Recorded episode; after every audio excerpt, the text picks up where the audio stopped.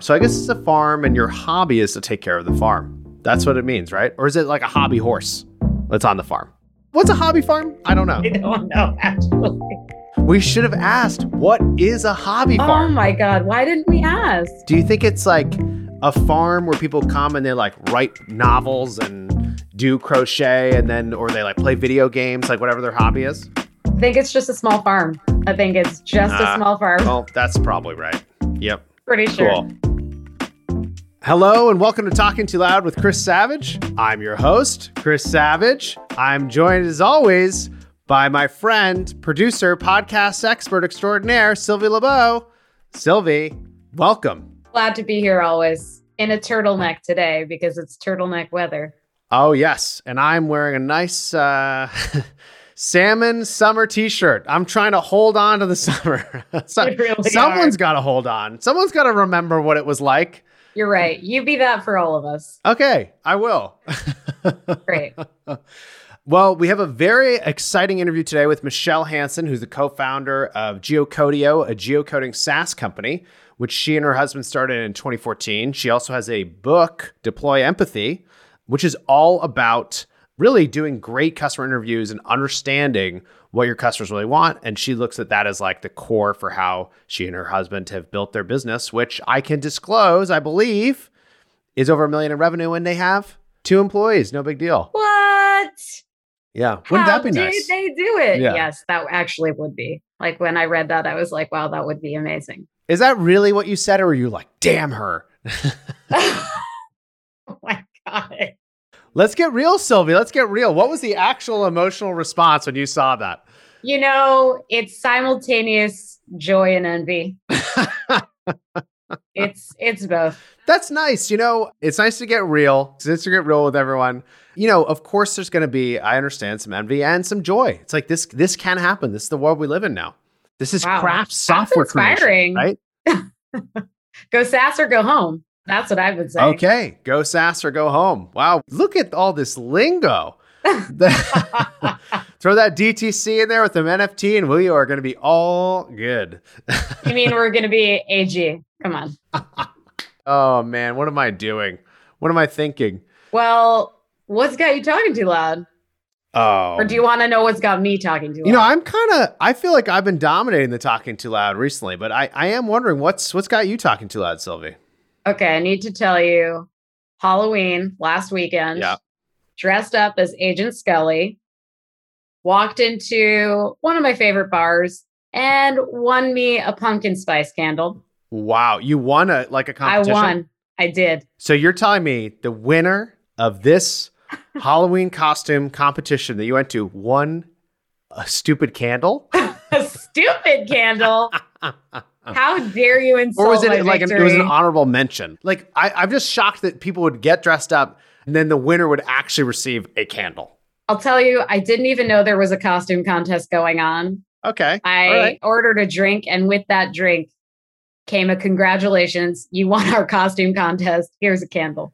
all right. Well, then that's fantastic. It's incredible to win a contest you had no idea you were in. Exactly. That's the dream. It's the dream. Yeah.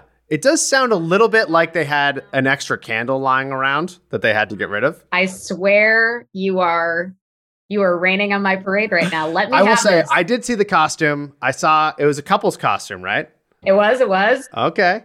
and um, I did see that on uh, on on Instagram. You looked very into the X Files. You looked like you're ready to hunt aliens. Hmm the Um, truth is out no, but the costume looked great. It really did. I think it deserved the candle. it was Yeah. a real fun one. Leaned into Halloween. I'm ready for next year. So you're holding on to summer. I'm holding on to Halloween. That's great. That's you know what else we're both holding on to? What? A copy of Deploy Empathy. Yes, we are both holding on to copies of Michele's book, Deploy Empathy, a great read about really getting to the bottom of what your customers want and what they need. Um, and I love the interview with Michele. It was really fun. I tried to trip her up with some questions around government feedback and other things. And she just did her little Jedi trick on me and flipped it around and started asking me questions. So I'm excited for you to listen to this interview, excited to go deep in on customer interviews, how to do them better. And I'll let the interview that you and I already recorded uh, take it away.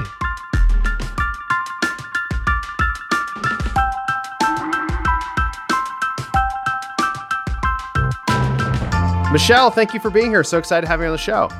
Thank you so much for having me, Chris. I'm really excited to be here. You having a good week? I am. What about you? It's been good. I'm particularly excited because, you know, they just approved the vaccine for kids like 5 and up. So my my daughter Zoe is going to be vaccinated next week, which is very exciting. How old is she? She is 6. Okay, so my daughter is 8 and we're still waiting on the EU to Oh, approve, which okay. hopefully is soon. Uh, trying to get any info we can on the EU's approval. I'm sure it'll be soon. But yeah, I mean, yeah, matter of weeks, hopefully. But Yes, uh, really happy yes. for everyone in the US. Such a relief. Yes, it's crazy that it's actually here at this moment in time. Um wait, where in Europe are you? Denmark. Denmark. Wow. How is it over there right now? Uh, it's a little bit rainy, but otherwise things are good. That's great. I'm going to assume because you moved to Denmark, there's like a reason why that is. Oh, so my husband is originally Danish. Uh, Okay. We were in the US for 10 years. And then last summer, we came here um, initially for a year. Uh, we'd wanted to do a family study abroad year for a long time for our daughter to become fluent. And after we were here for a couple of months, we really just found that we really loved it. And it's certainly quite a big transition from living a couple minutes outside DC to now living on a six acre hobby farm in the Danish countryside. um, but it's been really wonderful. That's awesome. Well, look, so excited to have you on Talking Too Loud. Um, the show is called Talking Too Loud because when I get excited, as you can tell, I can't control the volume of my voice. um, I know everyone does different things, but I'm I'm wondering what's got you talking too loud these days. Uh, it's sort of a, an ironic answer to that because I wrote a book this summer called Deploy Empathy about interviewing customers. And ironically, when you're interviewing a customer, uh, you should speak in your most calm, harmless voice as possible. But there is literally nothing I love more than talking to people about talking to people. well, you got to keep it meta. Exactly. All right. Well, so I want to get to the book, but first, you run a company. It's called Geocodio. What is Geocodio? Uh, for those who don't know. So, Geocodio is a SaaS company. Um, and basically, what we do is we help with location data. So, um, a computer does not understand an address, it only understands coordinates. For example, whenever you pull up a Maps app on your phone and you type in an address, what's going on in the background is that that address is getting converted into coordinates and then the distance is being calculated. So, what we do is we help people convert addresses to coordinates, but then also coordinates to addresses, since humans don't really understand coordinates. And then there are all these other pieces of information that are only available if you have the coordinates. So, the coordinates are kind of like this doorway to information. For example, if you want somebody's time zone or their congressional district or census data or anything like that, you have to have the coordinates first as this sort of core connecting piece. So, that's what we do. We help people connect location data for North America. How big is the team? It's just my husband and I. Okay. So there's the two of you, Mhm. and you are solving a problem, which is helping people understand, uh, you know, how coordinates match up, what coordinates are for different addresses and stuff. How did you even get into this? I mean, it doesn't seem like a thing that two people can solve, especially not for one continent or many continents. Yeah, so we actually started it because it was a problem that we had ourselves. This is going back to 2012 or so. My husband and I had started this app that allowed you to see the grocery and convenience store hours near you. So you basically could pull it up. So if you needed milk at midnight or a coffee at 3 a.m., and at the time you couldn't just type in, you know, Starbucks or Harris Teeter, um, you actually had to remember, okay, this is the store that's near me. Let me go to their website. Let me put in my zip code. Let me find the store that's nearest to me. Let me find their opening hours. And if you're super tired in the middle of the night, you don't have the brain power for that. So you could just open it up and it would show that to you. The app was growing, which was good. But the problem we ran into was that we could only get 2,500 free locations per day from Google. Um, and we weren't allowed to store the data. And it was growing. And at one point, we needed like 5,000 a day. And so our options were either 2,500 for free or pay like tens of thousands of dollars a year for an enterprise plan. And we are like, we're making like 400 bucks a month off of this app. Like, we can't Yeah. really afford an enterprise plan. So we ended up spinning up our own super rudimentary geocoder. Um, and as we talked to other friends who were developers, they had a similar problem and they were like, hey, like maybe you guys could just like slap a paywall in front of this and um, you know other people could pay to keep the servers running so you don't have to pay for them and we're like oh that would be sweet like if other people pay the server costs so we launched it in january of 2014 as a side project with very low expectations um, our definition of success was covering the server costs which was $20 Nice. a month Yeah, we made go. $31 we were over the moon yeah. um, and then got a ton of feedback in the beginning because we spent the first day on Hacker News on the front page, which was pretty crazy. yeah, that's a um, rush. That's that's a huge amount of traffic day one. Yeah, I mean we've never equaled it. Like you look at our analytics, and like you you basically just have to filter out the first couple of days because it's Yeah. just such an anomaly. Like well, it's not a problem you would think you would have. You wouldn't think like, like here I am seven years later, like the first few days. But that's amazing though, because I'm sure you got exactly to the right people, you know, who would actually want this, right? I mean, it, wa it was really good. We got a lot of feedback. I feel like we had hundreds of emails from people being like, hey, can you guys do this? Can you do that? Can you do this? Can you do that? And because we don't come from the geography space, we come from a development perspective, we'd be like, can you like tell us why you need that? Like, what are you Yeah. using that for? And like, what, what do you currently use for that? So, one of those, for example, like turning coordinates into addresses, like that hadn't even occurred to us. And we're like, so what are you even doing? Like, why do you need that? Um, and you know, it turns out like so a lot of GPS devices, they're sending back coordinates. So for example, uh, a customer I talked to once, they told us how they have software that's installed on tractors all over the country, and these tractors send back reports daily on the health of the tractor. And so not only are they getting coordinates back, but they also need to get the time zones back. And they need to make sure that the tractor sending back a report at midnight in Delaware is correctly timestamped as midnight in Delaware, even though they are in Texas and then they also have tractors in California. And like everything is coming back saying, yes, it's in Delaware, and that was that was the day it was on. Um, also like uploading spreadsheets. We initially just launched as API only and people are like, hey, this is awesome. But, you know, currently, like, if I need to geocode a spreadsheet, I have to like send it to this guy and then he gets back to me in a couple of days. And we're like, this sounds like a good opportunity for software to solve that. Um, and so that was, I mean, one of the ways I really got interested in talking to customers and learning from customers was that sort of crazy experience of getting inundated with feedback from Hacker News and then seeing how much it grew our company um, because I I went full time on the business three years later. And when we launched it, it was intended to be a side project. We never really even dreamed that we might run it full time. I mean, I think it's interesting, and I think you're you obviously know this, but like not knowing your story until now, thinking about the fact that all right, you're making this other startup, and we're gonna help you understand these times, and then like the geocoding thing, what the heck is this? Like, I'm not an expert in this. I'm not gonna do this. And then from the very beginning, it seems like it's embedded in your culture. The interviewing of customers to understand them so deeply. And yes, you had the problem that you were solving for, which you know a lot of businesses start that way. Um, but it seems like in this case, you just kept going and going and going, and that's led to building a successful business and also writing the book, right? Mm-hmm.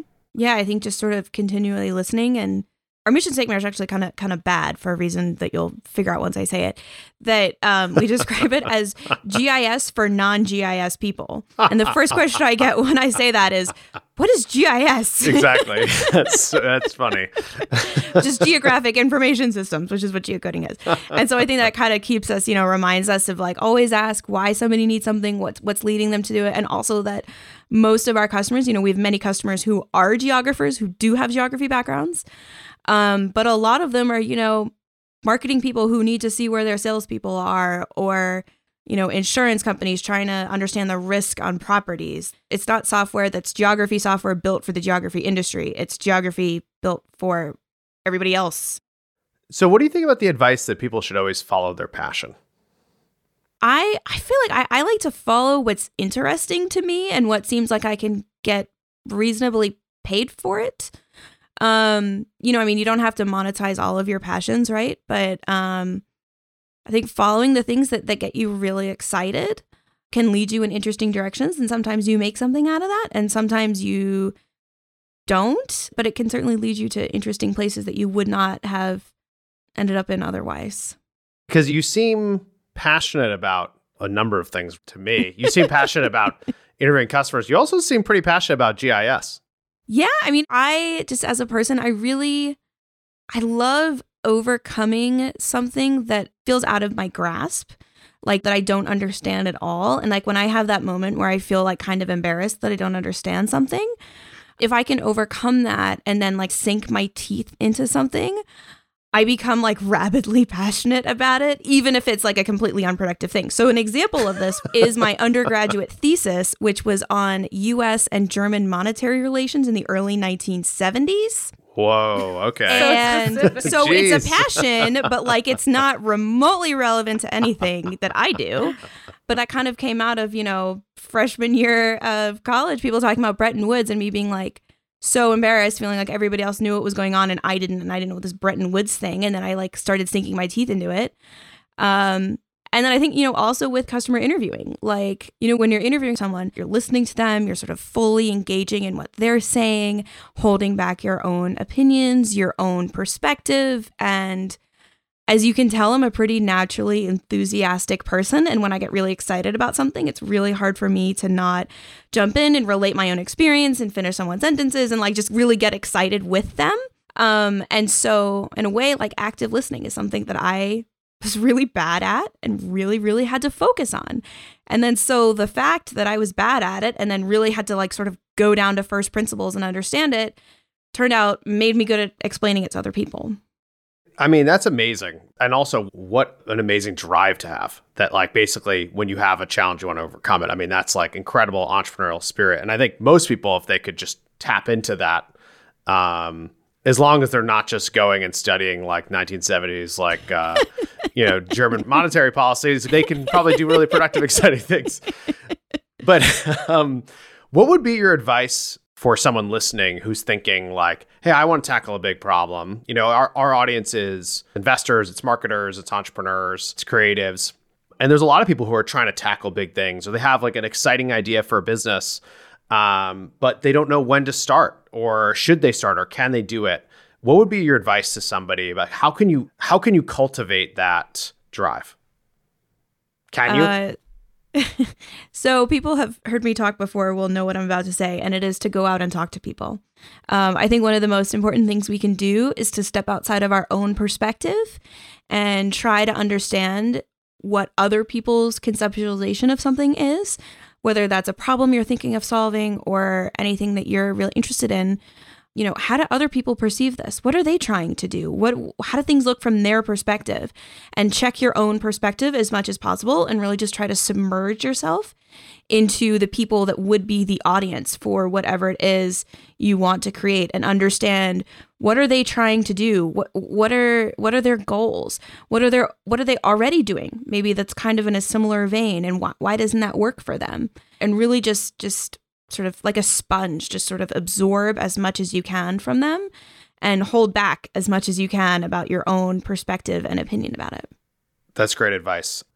I have a friend who is constantly talking about starting things, but um, they move from idea to idea and they have trouble figuring out like, is this good or not? And I, I've tried to tell them like, hey, I think you just need to launch something or I think you need to talk to people. And I think they get like nervous on like how will they find the people to talk to. So what would be your advice for somebody to figure out who should they talk to? How do they get those people to interview? Like if you really have just an idea, like how do you actually do it? So I have two answers to that question. And they're in very different directions. The first one is that as somebody who's been diagnosed with ADHD myself, I have to wonder whether that person should explore getting diagnosed for ADHD Mm-hmm. mm-hmm. because that sounds familiar and and I I you know I say that quite seriously and not flippantly. Yeah. Um, actually, I have a lot of friends who are getting diagnosed with ADHD as adults, and it can be a, a difficult journey, but also incredibly enlightening for them and help a lot of things in their life make sense and help them move from feeling ashamed that they never finish things to understanding why and then reorienting how they work and how they pursue things in a way that aligns with their brain rather than forcing themselves into a neurotypical box and remove some of that shame that they might feel about pursuing things or not pursuing them. The second one is really, I think, more what you were asking. Um, see where people are hanging out. You know, it's always helpful if you have some insight into an industry or community already that you want to solve for. You can build understanding for an audience that you don't have any prior understanding of, but it's going to be a lot higher of a hurdle. And you see this all the time with people starting projects. Just start with something that um, is a pain that's that's something that you have that you it's a community that you have close contact to, whether it's because you're a part of it or you have a close friend or family member who is part of it, and then just kind of see where those people hang out online. Uh, this approach is called Sales Safari. There's some great courses uh, by Amy Hoy on Sales Safari, and where are they? Are they on Reddit? Are they on Facebook groups? Like, wh- where are they talking about what their problems are? Um, are there any problems they have that are interesting to you or that relate to some problems you thought you might be able to solve? And then once you have found them, then see if you can get them to talk to you about those problems and understand what they're trying to do and what they're using to solve that and get some ideas going about things that you might be able to create. I love that advice, and Amy Hoy is the best. Do you know Amy? Did you go through her courses? Uh, we're Twitter friends and uh, both really interested in the topic. I actually I have not gone through her courses. I feel like I should just to audit them, but I know so many people with successful businesses who have come out of her courses. We're really on the same page um, about understanding customers and taking sort of an anthropological approach to it. Um, and I think where my approach differs from hers is that I want people to really go out and and talk to people, um, where her approach is more, you know, sort of going in and sort of observing their environment, but not necessarily, um, you know, getting on the phone with them.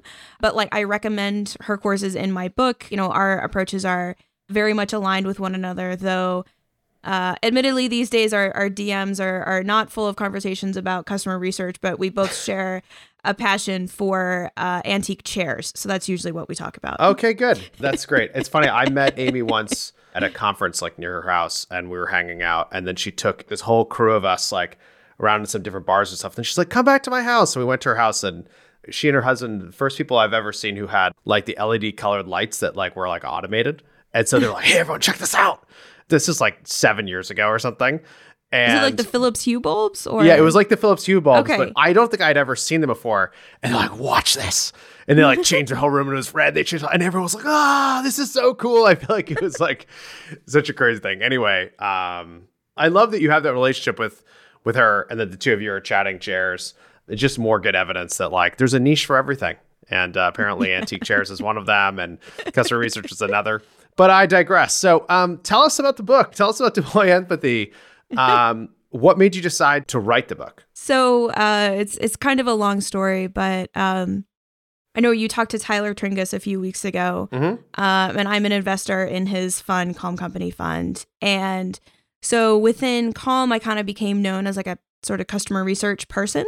So whenever founders in the the portfolio companies in the fund um, had problems that could be solved by talking to customers, so they had a churn problem, they're trying to figure out some marketing things, they're the questions about roadmaps and product development, all kinds of stuff.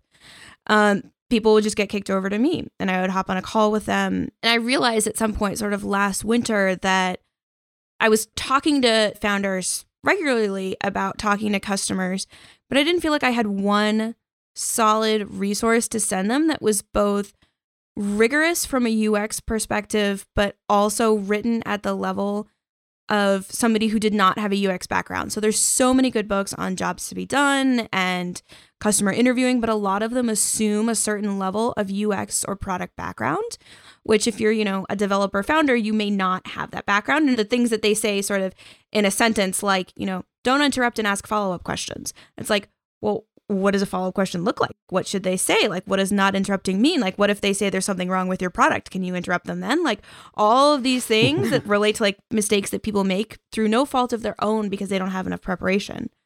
Um, there's a great book called The Mom Test. I'm sure you've come Mhm. across it, which introduces a lot of um, people kind of in my world to the concept of talking to customers, and that focuses on the discovery phase. And what I found is people also need help talking to customers in other phases. So, what if you're trying to solve a churn problem? What if you're trying to figure out which features to build next? What if you want to figure out why customers are happy and why they stick around so you can get more people are happy and stop attracting people who would be unhappy, who don't have use cases that are well solved. So that kind of led to the idea of a book. Um, and so I started writing it at the end of February as a newsletter, mostly because everybody who's ever written a book that I've talked to talked about how lonely of a process it is. And we were like mid Scandinavian winter in lockdown. And I was like, I don't need any more loneliness in my life. So I was like, I'm going to do this socially. I'm going to start it as a newsletter. And then if it turns into a book, great. But like, worst case scenario, I have all this stuff written up so that I have like scripts to send people to. I have all the sort of tips for how to talk in a way that gets people to open up um, that I can just send people to. And I've made myself more efficient rather than sending them these sort of like jumbled emails that are like, read the middle part of this book and then read these two chapters over here and then listen to this podcast. And then here's all this other stuff they didn't tell you that you need to know that were like these really just long, like jumbled, messy emails. Um, and so I started writing it and, you know, to my delight, discovered that people wanted to do it. You know, I always thought that customer interviews were a vitamin and not a painkiller. And it turns out that they're like a gummy vitamin and people don't mind taking them. um, so it's been really fun. So then in July, published the book and it's been really exciting um, talking to people about what they've been able to get out of the book. That's amazing. That's awesome to put it together. And I, I read the book and there is something I think you're right that that a lot of folks assume previous experience. A lot of the other like research um, product insight books are like you know designed for someone in a large company who is like upping their game versus like someone who's starting. Where do i begin? Like who who do yeah. i talk to? And like do i observe it especially if it's the first time you're you're doing this and i think it's especially in a world where it's become so much easier to start things there's so many services and tools we can use.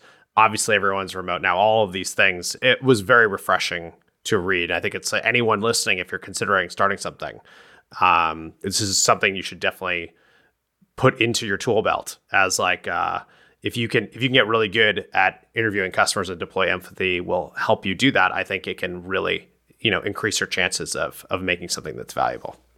Are there companies that you look at that we all know and you think to yourself wow they must be incredible at customer research or the opposite?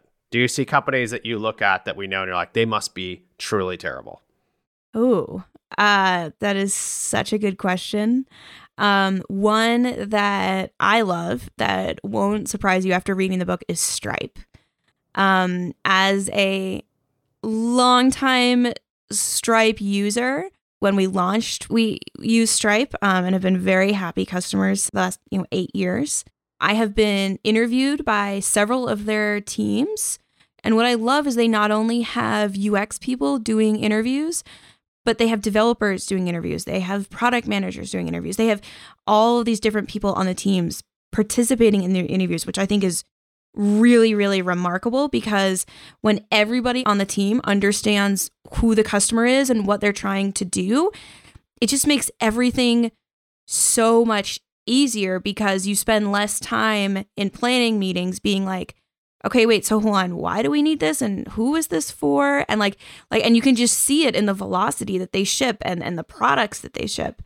And, and another company I love is Intercom. And of course, you know, the founder of Intercom, Des Traynor, is a very prominent jobs to be done advocate and yes. has written books on it himself. And that is another product that I happily pay for because they just really get it. Um, they really get trying to solve the whole process and solving adjacent problems and how much easier that makes it to use a product. And I know that there are cheaper alternatives that we could be using, but the workflow is just so solid that it's worth it. And is there anybody who you look at and you're like, they must be doing a terrible job of talking to their customers? So I think there's a lot of those examples, and there's a lot of organizations where they ignore their customers or they're dismissive towards them. Um, some companies have this perspective that, you know, only customer service talks to customers and then everyone else is sort of above that or better than that. And that is not a perspective that I share. And I think some really great companies, you know, are ones that make everybody do regular rotations on customer service. Quite frankly, I think there's so many companies that do not do customer research or customer integration well there, there's just too many to name. Okay. I thought maybe we were going to get like twitter. I wasn't sure. I thought maybe it was going to be some very prominent twitter's actually doing really well now. I guess i was just talking to someone about this this morning like the speed at their shipping and how cool the stuff that they are putting out. Like i just saw this morning that they're going to add something about like professional profiles and all this stuff with Revue. I mean, I started using Revue for my newsletter because I was like, you know, they just got acquired by Twitter. Like, mm-hmm. maybe this is going to be sort of like early Medium, where like everyone used Medium because they had such great distribution through Twitter. Um, so it's like maybe this is going to be like that, and like they just keep adding stuff and like I really want to know the inside story of Twitter's product dev like the last year, year and a half because something changed. Like some incentives yeah, within the organization changed. are changed yeah. or leadership changed and like you don't have this kind of change that they've gone through from basically I feel like they were kind of stumbling for a long time and I say this as both an active Twitter user and a Twitter shareholder who has hung on. Um that because like there's just so much value in this platform. They have to figure out how to fully monetize it eventually. Like that's why I kept the holding. Um, I really want to know like what changed because it, you know, it's not just there were researchers within the company that really wanted to engage customers or product people who really cared about what people are doing and wanted to serve better things. Like you don't get this level of shipping and change and improvements without some strategic level refocusing and incentive shifting on product. And I hope, you know, somebody, there's like some journalist who's going to write an amazing book on this in a couple of years and give us that sort of fly on the wall perspective of what's going on at Twitter right now because it seems kind of magical. Yeah, well, it's interesting too because like it seems like they just didn't change anything for a long time. To me, it seemed like fear of there's so many different uses of Twitter it's such a baseline utility that it was like, how can they add this other functionality without like destroying what the core was? And I agree with you that over the last year or so, it seems like it's changing. And like one thing they're doing is making it so that you can use an NFT as your profile photo oh. and then supposedly linking it back to the blockchain. And it's an interesting thing because I saw it, I was like, how many? There's only like 300,000 people on the NFT platforms that are even buying NFTs. So it's like a pretty small number of folks for them to like add the feature. And I was wondering like how did they decide to do this? Because I mean, definitely three years ago they wouldn't have made a change at all. They would have just okay, like people are why why do we need to add this functionality? Yeah, if I remember correctly, I feel like there's sort of leadership level positions where like, I think like head of product at Twitter was a little bit like of a defense against the dark arts position for a while, where it was just like a new person in and out. Uh, yeah. every nine months or so. And things seem really stable and there's velocity. And that's really interesting. How do you take a product and a company that was kind of static for a long time and then all of a sudden just have this explosion of, of like creativity and innovation? I'm so curious. Yeah, it's interesting. Well, I guess you're long Twitter, so that's your financial advice for today is everyone should buy a Twitter stock. oh God, uh, no, no. I'm I'm holding. I'm not necessarily buying more, but I'm definitely holding. um. All right. Well, look. This is a bit of a wild card, but I was thinking about this after I read your book, which is we've been talking about the value of customer insights for companies, talking about it for Twitter, talking about it for yourselves, talking about it for Wistia, all these different companies. Everyone could do it. But what about governments? Oh, a hundred percent there's some really cool efforts I've come across to get um, governments to like better understand their public. And there's um, actually, I think it's in like, I don't know if it was a government project. You know the book Service Design? It's a Rosenfeld book. No. Um, there's an example. Okay, it's a really good book, and there's an example in there on like designing a better like rail system, like ticketing rail system. And I want to say it was in England. So it might have actually been run by the government. And they did all of this awesome research on like understanding all of the different pieces that people go through to like have a train journey. So yeah, I think there's tons of opportunity for governments to to do this kind of research. Absolutely. And how do you think about it? I mean, the United States is obviously hyper polarized, becoming more polarized by the day. If you're working in the US government today, what advice would you give somebody, you know, when their research is directly conflicting? What do you so can you say more about what you mean when their research is directly conflicting? Sure, like if you're talking to customers and you find that people want the opposite thing. I mean, it could be a government, it could be a company. Yeah. You know, it could be anything, but like I think this trips up a lot of folks, definitely has tripped us up when we go and talk to people who are like, your product is too expensive. And then you talk to somebody else who looks very similar and they're like, your product is actually so cheap, I don't think it could work. I'm like, okay, interesting. Like, what advice would you give to somebody who is going through doing research about how to how to manage insights that are the opposite of each other. I'll answer your question, but first I have a question. Um, Please. you said customers that look like each other. Do they look like each other in terms of demographics, like company size, or do they look like each other in Yes, terms of the question. activity they're trying to solve? Yes. So uh, when I said that just then, I was thinking about companies that were the same size and the activities they were doing looked similar. Of course, you dig in and they're different. Like, right? Like Mhm. that's that's always the answer. But like, I I think the thing that was on my mind is like whether or not we talked about vaccines at the beginning. Like, if people think the vaccine is horrible and made up and like going to cause all these problems versus like people who are like myself who can't wait to get it. How do you pull that apart in terms of like what the messaging should be? So from a from a company perspective and maybe you know government services perspective, um, one thing I wanted to do with the book was kind of have it be a signpost other places, as you mentioned. This sort of, I mean, product in general can be really sort of a an overwhelming field for people to kind of wander into, and it's sort of like where do I go? And one expert I find myself coming back to that I reference in the book is Marty Cagan, head of Silicon Valley Product Group, like arguably one of the foremost product leaders. And he has this framework for understanding product opportunities and what makes great products. And that is that the product has to be valuable from the user perspective. So it has to solve a problem they have. It has to be usable by them. It doesn't matter if you create something awesome if they can't figure out how to use it. It has to be viable from the company's perspective. It needs to make you money or be, you know, commercially viable for you. Um, and then it also needs to be feasible. Technically, you need to be actually be able to deliver the thing. And I come back to that. And I also come back to the pain and frequency framework, which is something that I picked up. Sort of is it's in U, Lean UX a little bit, but I think Des Traynor he has this one blog post that I probably send to people like once a month. That is, um, not all good products make good businesses. And he talks about this pain and frequency and finding the most frequent, most painful problems. And I think to what we were just saying, you can't just think about sort of people or companies demographically. I very much come from a activity centered design perspective, which is that you design for similar activities. So one customer who says your product is too cheap versus one who says it's too expensive, even if their companies are the exact same size, exact same revenue, exact same existence and industry and everything, they actually may be doing very, very different things under the hood and perceive very different competitors to what it is that you do.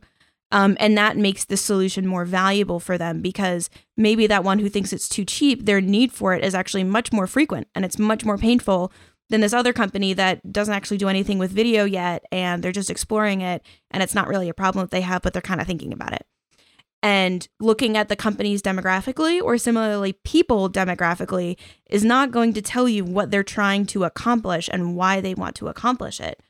And it's also not going to tell you if you know, so even if there is a problem to be solved that is frequent and painful for someone, it's not going to tell you whether that's going to be commercially viable for you to solve. It's not going to tell you whether that is technically feasible for you to solve. It's not going to tell you whether you're able to create something that is usable by that person. And so you need to fulfill all of those criteria um, in order to figure out what can you solve. Um, I mean, the political question is a whole is, is a whole nother one. Um, you know, Justin Jackson from Transistor.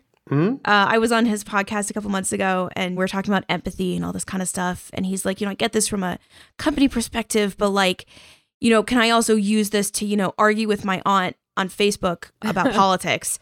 And I was like, uh, I mean, yes, you can use empathy in the, in that situation. And I think we all should a little bit more, but like, I, I feel like that is uh, out of my realm of expertise advising people how to you know have those conversations and even you know motivational interviewing which is a um, practice developed by medical practitioners to help um, patients understand a course of treatment and get their buy-in on a course of treatment and understand why they aren't going to do something. So for example um, adam grant and his new book he has an example about motivational interviewing and using that to understand why people might have hesitations about vaccines. Um, and what I found really interesting about that was starting it from the perspective of, you know, you've done all this research. I can tell that you really care about your children. And starting it from that point of common ground. And even if their conclusion from that point of common ground is very different than what your perspective or like my perspective is, um, starting from that place and saying, okay, what this person thinks makes sense from their perspective. How do I understand why it makes sense from their perspective? And then is there something I can use in there to kind of nudge them towards a different perspective? But admittedly, I will be the first to say that motivational interviewing is not an area of my expertise and uh, there's there's probably other people who could talk better about that. I've I've tried it a little bit with my own conversations about vaccines and sometimes it's gone well and sometimes it hasn't. So I feel like I'm very much still learning in that regard. Well, if it's gone well at all, it seems like it's probably working. Um, and I know we're running out of time, but um, what's got you talking too loud about Denmark right now? Oh, about Denmark. That's such an interesting question. Um, you know what? I have to say that um, on Monday, I got my first opportunity to kind of meet other people in this world in Denmark at uh, CPH UX. Um, they had a meetup about remote customer research, which is basically doing customer research over the internet, which is what I do a lot of. and I got a chance to speak there and meet a bunch of people and you know, I think the thing about living in the countryside is I don't meet a lot of people in my daily life who do this weird running an internet business thing. And so, as a person, I always like to be in situations where I don't feel weird. It's always very reassuring to me to know that there are other people interested in similar things as me. Um, and so that was really, really fun. And I'm so excited to do more with the uh, entrepreneurial and UX communities in Copenhagen. I think there's That's a lot amazing. of really cool stuff going on. That's awesome. I'm so glad you found your people even there, right near the hobby farm. You're ready to get people on those six acres. You give six people, each person has an acre to themselves, and then you can slowly move towards one acre. It'll be amazing. Um, Michele, thank you. Thank you so much for being here today. Really enjoyed having you on the show. Um, where can people find you and follow up to learn more? Yeah, so uh, you can find me on Twitter, um, perhaps not unexpectedly after uh, our conversation earlier. Uh, I am at MJW Hansen. My book is called Deploy Empathy. You can find it on Amazon, also at deployempathy.com. You can read uh, like basically the first 50 pages of the book and buy other versions of it, subscribe to my newsletter, uh, and whatnot. So that's deployempathy.com. Amazing. Thank you so much for being with us today and uh, have a great day. Have a great week.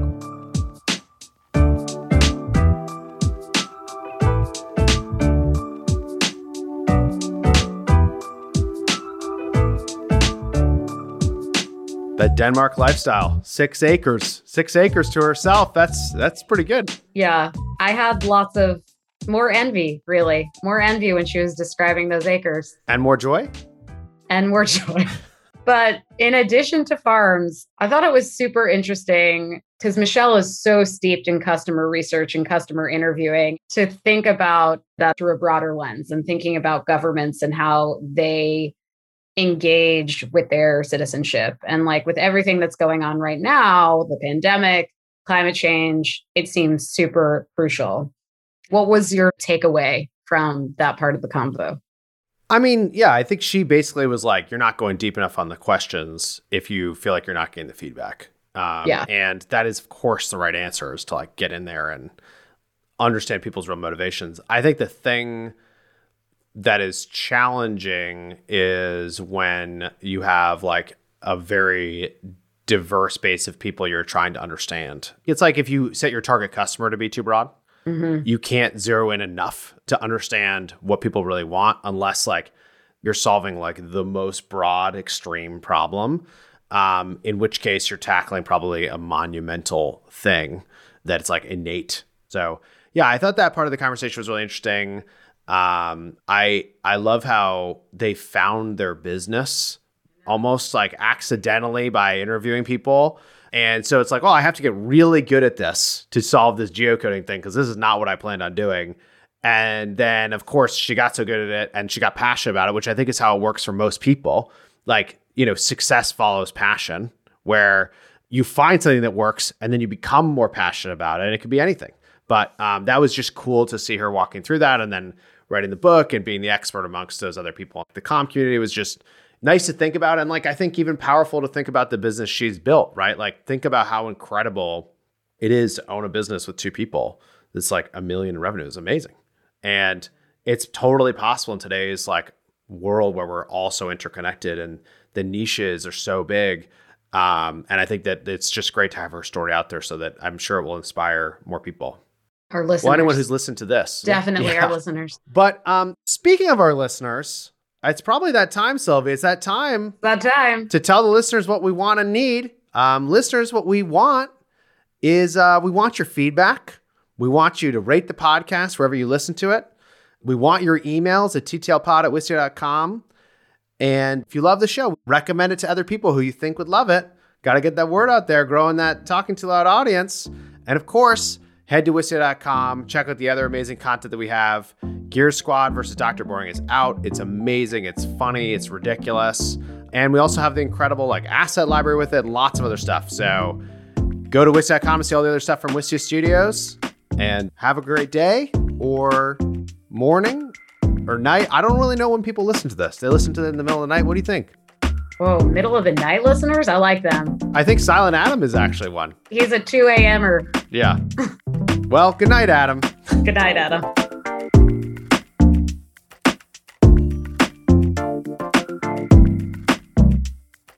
Talking Too Loud is brought to you by Wistia, hosted by Chris Savage, produced by me, Sylvie Lubau, along with Adam Day, executive produced by Wistia Studios.